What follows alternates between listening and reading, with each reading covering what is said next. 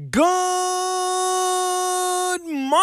everyone. This is The Other Side of Midnight on 77 WABC. I'm Frank Morano. I hope you had a great weekend. I certainly did. I'll give you some highlights in a little bit. Robert F. Kennedy Jr. coming up in about 20 minutes as well. Looking forward to that conversation very much. A story that you have probably heard about by now, I find just incredibly disturbing. Scotty Eno was working at CVS when all of a sudden, serial shoplifter Charles Brito was in the process of robbing the store. Scotty tries to stop him. Charles apparently punches him, and Scotty stabs him and unfortunately, Charles Brito dies. In general, my rule with all these cases is I don't like to prejudge these cases. I like to let the process play out. But this to me is awful because Scotty Eno is being charged with murder. I don't know if Scotty Eno overreacted, but what are you expecting to happen? If a guy is a serial thief, who's been arrested 16 times, who knows how many times he's robbed stores and not been arrested, and gets let go every time with a slap on the wrist, if that. What are you expecting to happen if you let these people out on the street repeatedly to offend and reoffend and reoffend? Are the stores just supposed to take it? Scotty Eno didn't set out to kill a man. If Charles Brito hadn't punched Scotty Eno, he would still be alive today. Now, does that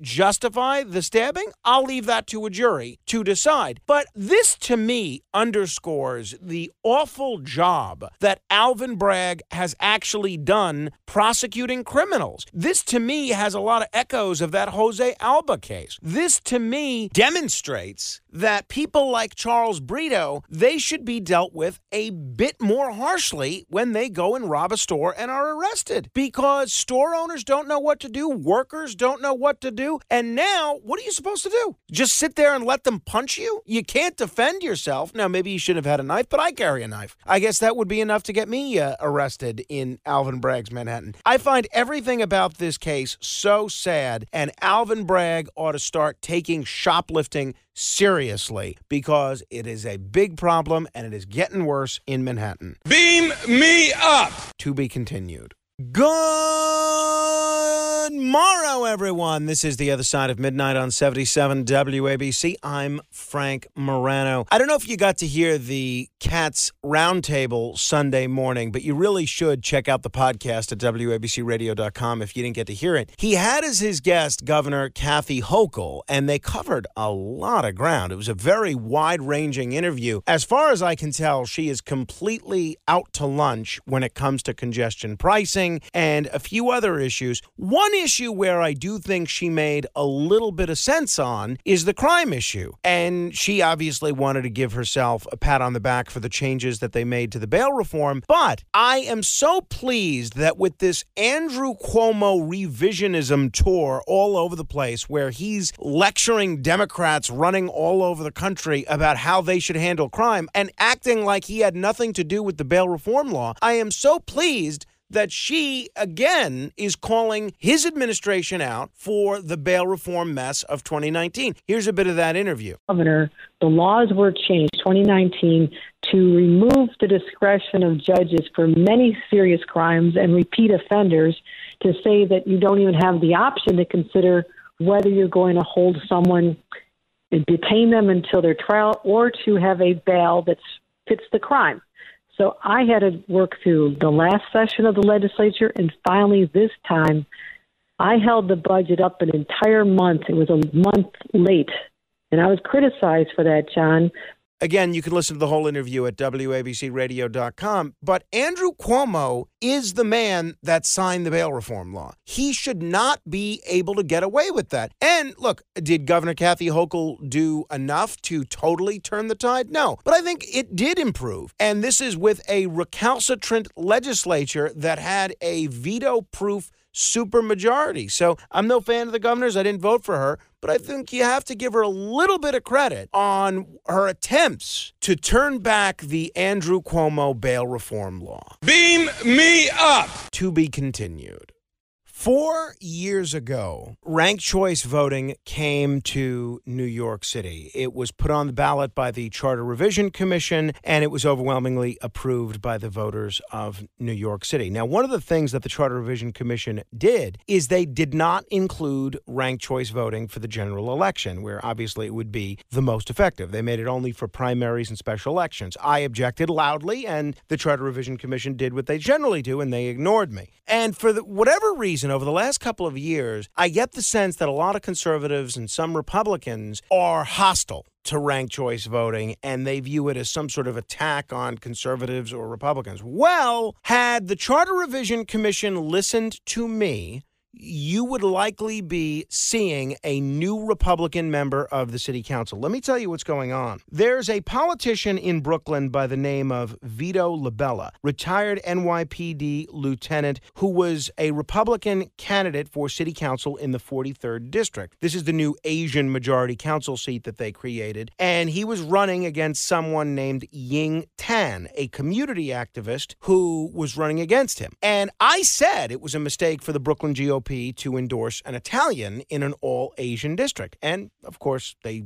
did the same thing most people do. They didn't listen to me. They endorsed the Italian. Well, Ying Tan, shockingly, in the Asian district, Ying Tan beat Vito LaBella in the Republican candidate. So now she will be the Republican nominee in the November election. But instead of bowing out, LaBella announced on Thursday that he is still running and staying in the race as the Conservative Party nominee. Now, this is going to be a super close election. Even if he gets two, three, maybe even 4% of the vote, those are votes that would almost certainly have gone to the Republican candidate, Ying Tan. What does this have to do with ranked choice voting? Well, if we had ranked choice voting in the general election, LaBella's supporters could rank him first on the conservative line and then rank Ying Tan second on the Republican line, and you would very likely see a new Republican headed to the city council. But that is a much tougher thing to do with Vito LaBella running as the Conservative Party candidate. So the next time some conservative tries to get you hyped up about hating ranked choice voting,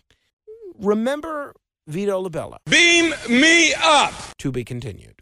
Six people were charged Friday in an alleged scheme to divert tens of thousands of dollars in public money to New York City Mayor Eric Adams' campaign months before the election. The indictment, announced by Manhattan District Attorney Alvin Bragg, does not implicate Adams or other current city employees in the plot, but it describes what they call a straw donor conspiracy, orchestrated by people with business before the city who hope to maximize their donations in exchange for political favors. Essentially, these people wanted favorable treatment from Adams and they wanted to get credit for raising a lot of money for him. And they acted as if these contributions were from many people when they were actually only from a handful of people. If they're from many people, that allows eight to one matching funds, makes a big difference when you get that eight to one match. And the reason I'm mentioning this, I don't want to throw shade on Eric Adams because there's no indication he knew about this or did anything wrong here. But we were told that this matching funds program would diminish the role of money in politics. It would allow normal people to run for office. It would allow normal people to have a voice in campaign finance. What you're seeing here is that none of that has worked. The role of money in politics and government in New York City is just as prevalent as it ever was. The only difference is now the taxpayers have to subsidize it to the tune of millions of dollars. What makes this worse is that even though this campaign finance matching funds program has done nothing to achieve its stated goals, they're bringing this very same program to the state. And I'm concerned that this is going to open the door to corruption on a state level on exactly the same way that it's been abused at the city level. If you create an incentive